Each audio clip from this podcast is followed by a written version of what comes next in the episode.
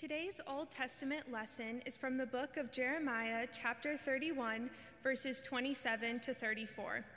The days are surely coming, says the Lord, when I will sow the house of Israel and the house of Judah with the seed of humans and the seed of animals. And just as I have watched over them to pluck up and break down, to overthrow, destroy, and bring evil, so I will watch over them to build and to plant, says the Lord. In those days, they shall no longer say, the parents have eaten sour grapes, and the children's teeth are set on edge. But all shall die for their own sins. The teeth of everyone who eats sour grapes shall be set on edge. The days are surely coming, says the Lord, when I will make a new covenant with the house of Israel and the house of Judah. It will not be like the covenant that I made with their ancestors when I took them by the hand to bring them out of the land of Egypt, a covenant that they broke, though I was their husband, says the Lord. But this is the covenant that I will make with the house of Israel after those days, says the Lord. I will put my law within them, and I will write it on their hearts, and I will be their God, and they shall be my people. No longer shall they teach one another, or say to each other, know the Lord, for they shall all know me, from the least of them to the greatest, says the Lord. For I will forgive their iniquity and remember their sin no more. This is the word of God for the people of God. Thanks be to God.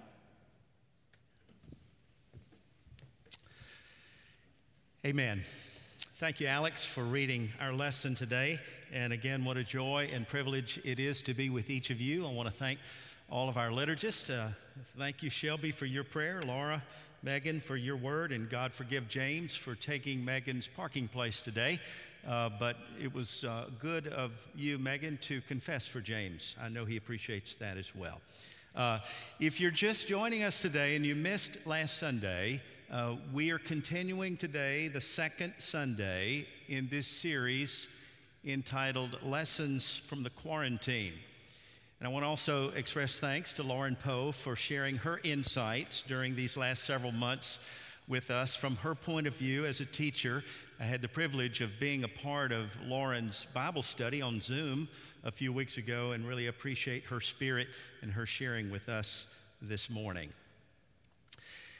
As we continue to struggle and adapt to the effects of the uptick of this virus, I thought it would be a helpful thing, I hope it is a helpful thing, to take a closer look at what I think is the most painful era in the history of Israel.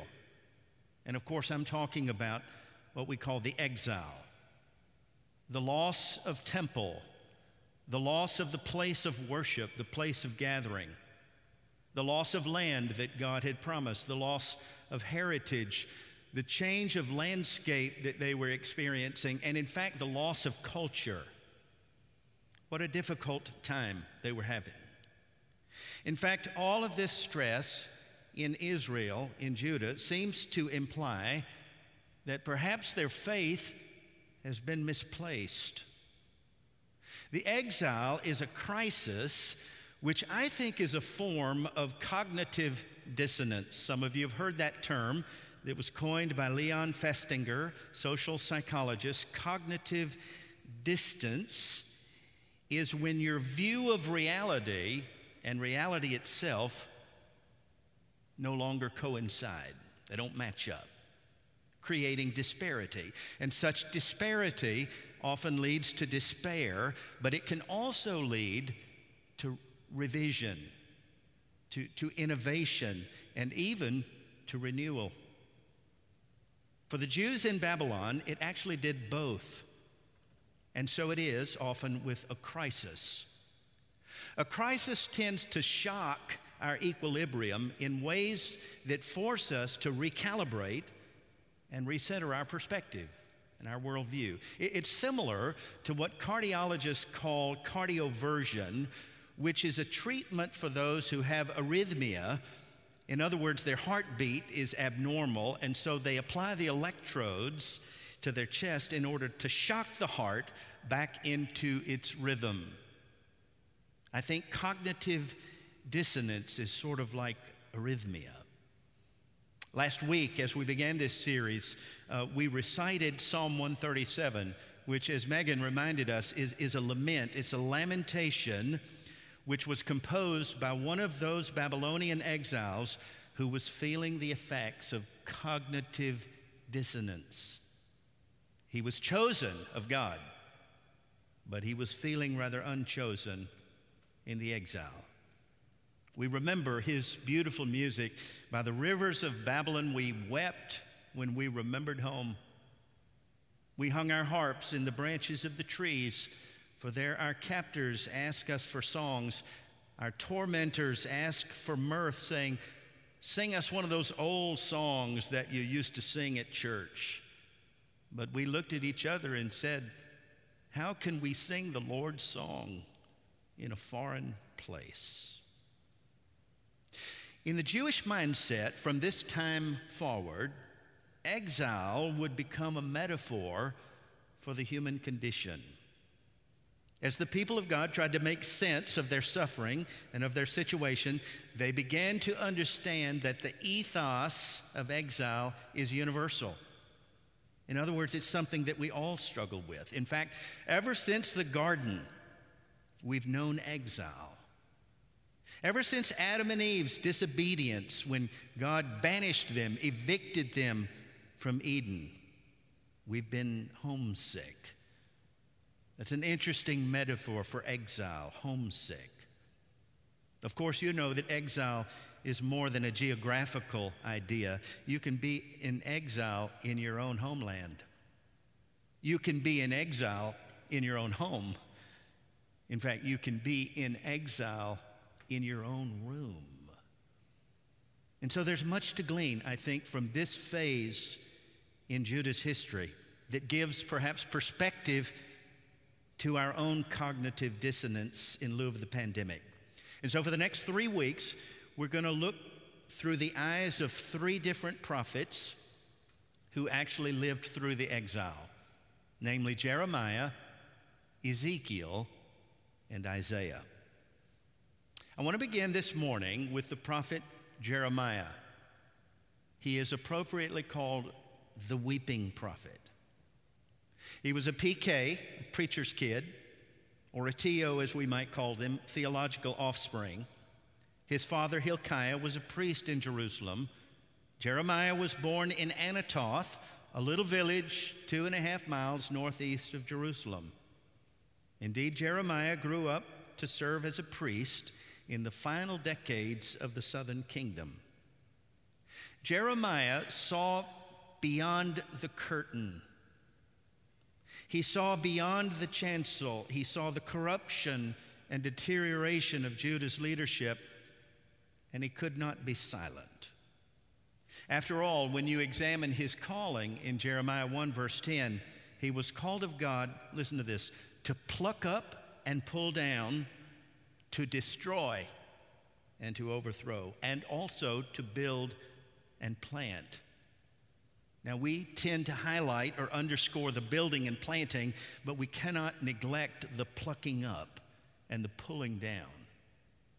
In fact, you know it's true that you can't really plant until you pluck. And we've read this morning, Alex, you read for us from a section of Jeremiah's prophecy called the Book of Consolation. It makes up 4 chapters in Jeremiah, chapters 30 through 33. And so between all of the judgment that we hear from Jeremiah, there's 4 chapters that are an oasis of hope. But you cannot bypass the first 24 chapters that speak of the need for repentance and of God's judgment. Such is the task of a prophet, not just to comfort the afflicted, but to afflict the comfortable. And boy, Jeremiah knew how to afflict the comfortable. He had 2 issues. If you read the entirety of Jeremiah's prophecy, he had 2 issues with Judah. Number 1, idolatry. Number 2, injustice. Though the people of God continued to maintain temple worship, the land was full of Canaanite shrines. worshiping Canaanite gods. Some had even adopted the horrid practice of child sacrifice. And Jeremiah speaks of their idolatry in terms of adultery. He says it's like prostitution, it's promiscuity. In essence, he says, what you're doing is you're cheating on God. They were not keeping the covenant, and there are consequences to reneging on the covenant. Of course, we all know that idolatry also gives way to injustice. And what Jeremiah saw was injustice in the land, in that the most vulnerable people among them were being mistreated. The widow, the orphan, the immigrant were being overlooked, ignored, and abused, and nobody seemed to care. In chapter 2, verse 13, Jeremiah cites his charge against Judah. For my people have done two evil things, he says. They have forsaken me, says the Lord, the fountain of living water, and they have built for themselves broken cisterns that don't hold water. You've heard that phrase, that idiom before. What you're saying doesn't hold water with me. In other words, it doesn't add up. But what happens to a nation when what they say doesn't hold water anymore? What happens to a prophet when his word doesn't hold water? What happens to a church? What happens to an institution when what they stand for doesn't hold water anymore? Well, you know the answer to that. They become ripe for conquest. And Jeremiah foretells that there will be enemies that come from the north and besiege Jerusalem and deport the nation. And it happens exactly as he said.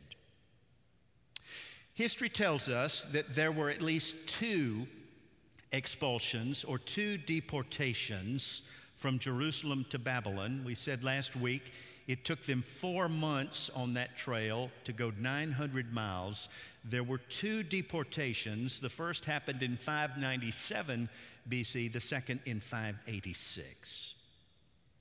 Soon after the first deportation, there was a sense in Judah that perhaps the exile might be short-lived. In fact, many, if not most, of the priests and the prophets who remained in Jerusalem preached this message. They preached resistance. Resist Babylon. It won't be long before God's going to bring us home. But Jeremiah vehemently disagreed. In fact, he said the exact opposite. We know that because we have an excerpt of a letter that Jeremiah wrote to those Babylonian exiles in Jeremiah chapter 29, this is what he said. Do not resist. Submit yourselves. Accept your fate. Go ahead and build your homes there. Plant your gardens. Have babies. Marry your children. Raise your families. Get on with your life, even in exile, because it will be 70 years before God will bring you back home. 70 years. Think about it. That's a lifetime. And so when the people read this letter who are in exile, they're thinking, we're not going back. Almost none of those who left Jerusalem will return to Jerusalem. They are told by Jeremiah it's going to be a long time, so get on with life. But it was the P.S. that Jeremiah added in the letter that got him in trouble with his people. Seek the welfare of the city, he writes, that's Babylon, where I have sent you into exile. Seek their welfare. And pray to the Lord on their behalf, for in their welfare you will find your own welfare. Thus says the Lord of hosts, the God of Israel. Now, as you can imagine, that last line got Jeremiah in a heap of trouble. And you can understand why. Jeremiah was not the only prophet in town.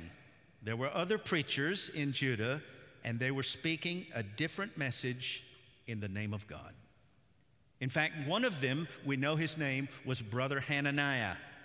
He was a very popular preacher. In fact, he was a television preacher. He was a New York Times best-selling author.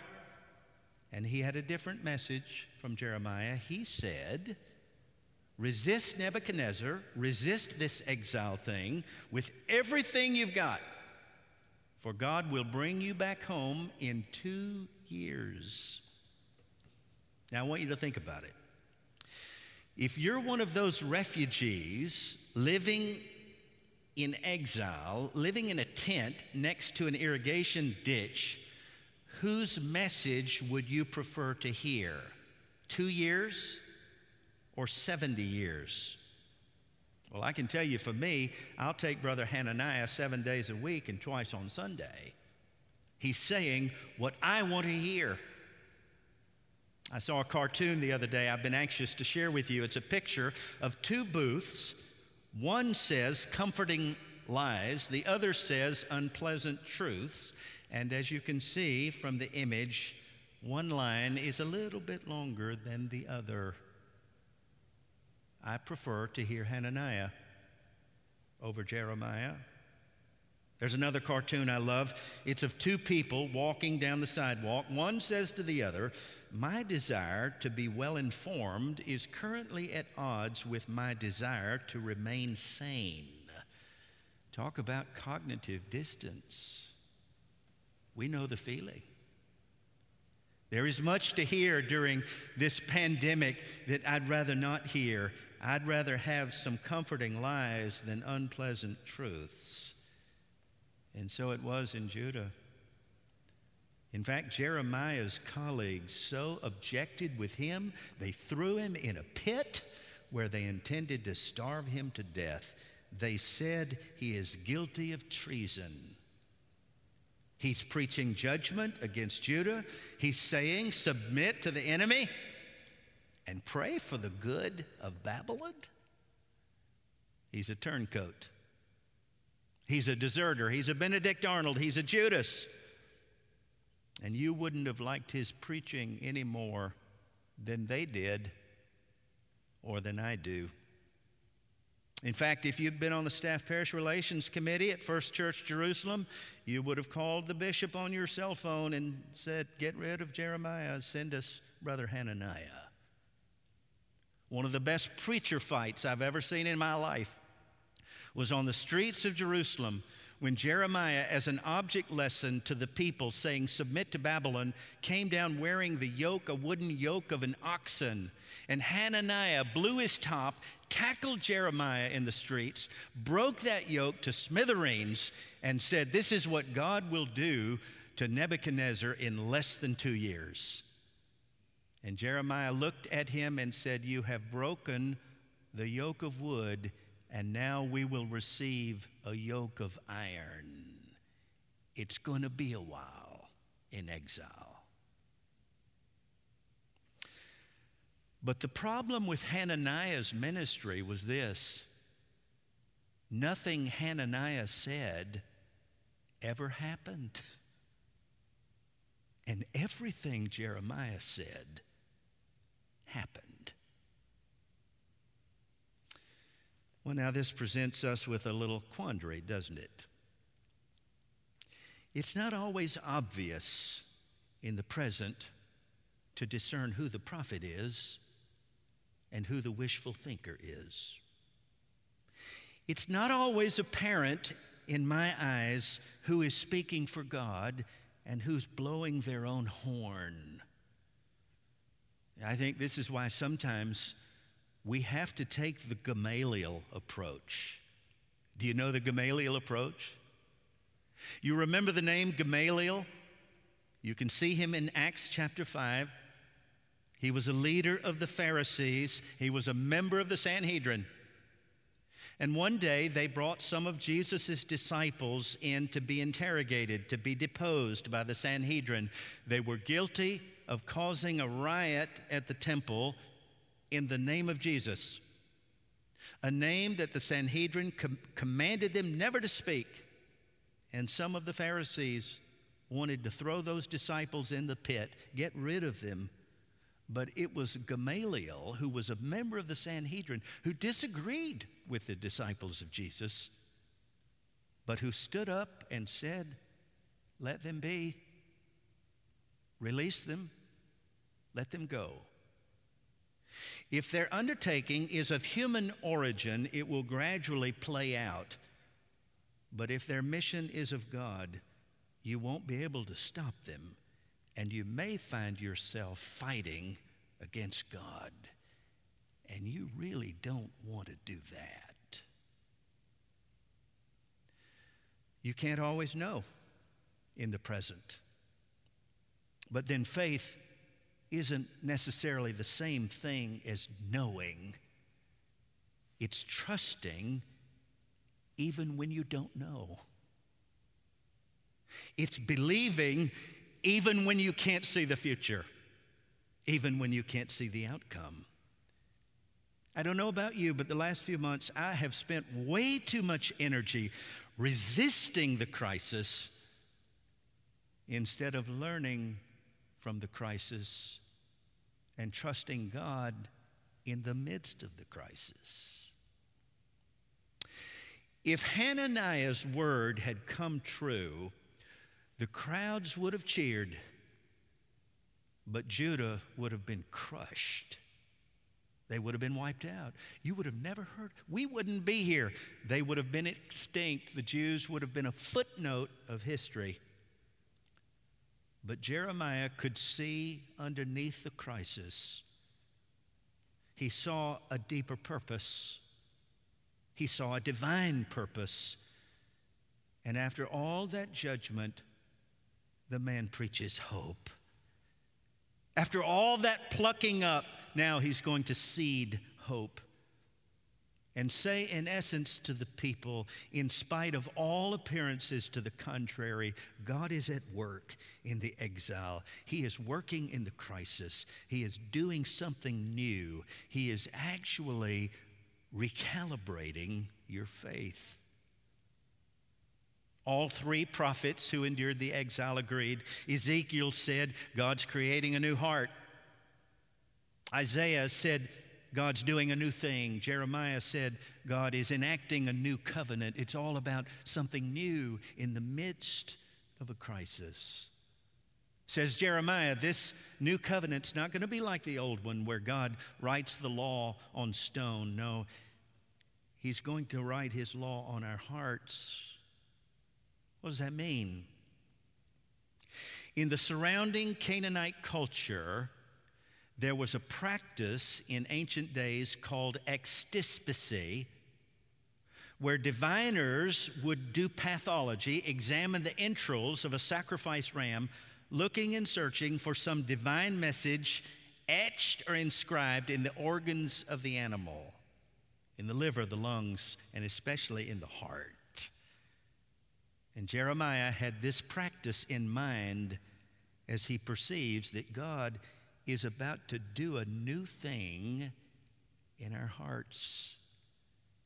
He's going to engrave his law of love, in our hearts and change us from the inside out. It's so interesting to me because a few chapters earlier, in chapter 17, verse 1, Jeremiah had been complaining about the stubbornness of the heart of his people. He said, "The sin of Judah is written with a pen of iron, with a point of diamond. It is engraved on the tablet of the heart." But in chapter 31, God is now engraving in our hearts his law of love. Wesley called it holiness of heart, which is going to empower and enable us to be holy, to be gracious, to be merciful, to be just, even in our exile. This new covenant, birthed in the heart of a prophet, would ultimately be fulfilled 7 centuries later in the coming of Christ. And in our exile, Christ not only will provide us a way home, he will become our home. Last word. I love the story of the grandfather in his easy chair. One evening, he was holding his little granddaughter in his lap, and she was mesmerized by his face and by his hair, touching his eyebrows, his cheeks. And she looked at the old man and said, "Granddaddy, why is your hair so white and your skin so wrinkled?" And he chuckled to himself and put his hands on her face and said, "Honey, it's because your granddaddy's old." And she said, "Granddaddy, I want you new."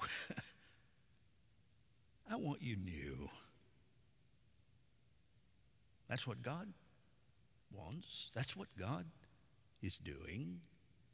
The lesson learned from the quarantine is that God can bring renewal even in our cognitive dissonance. Even in a crisis, God is up to something good. He's making all things new. That's what the Exodus is all about.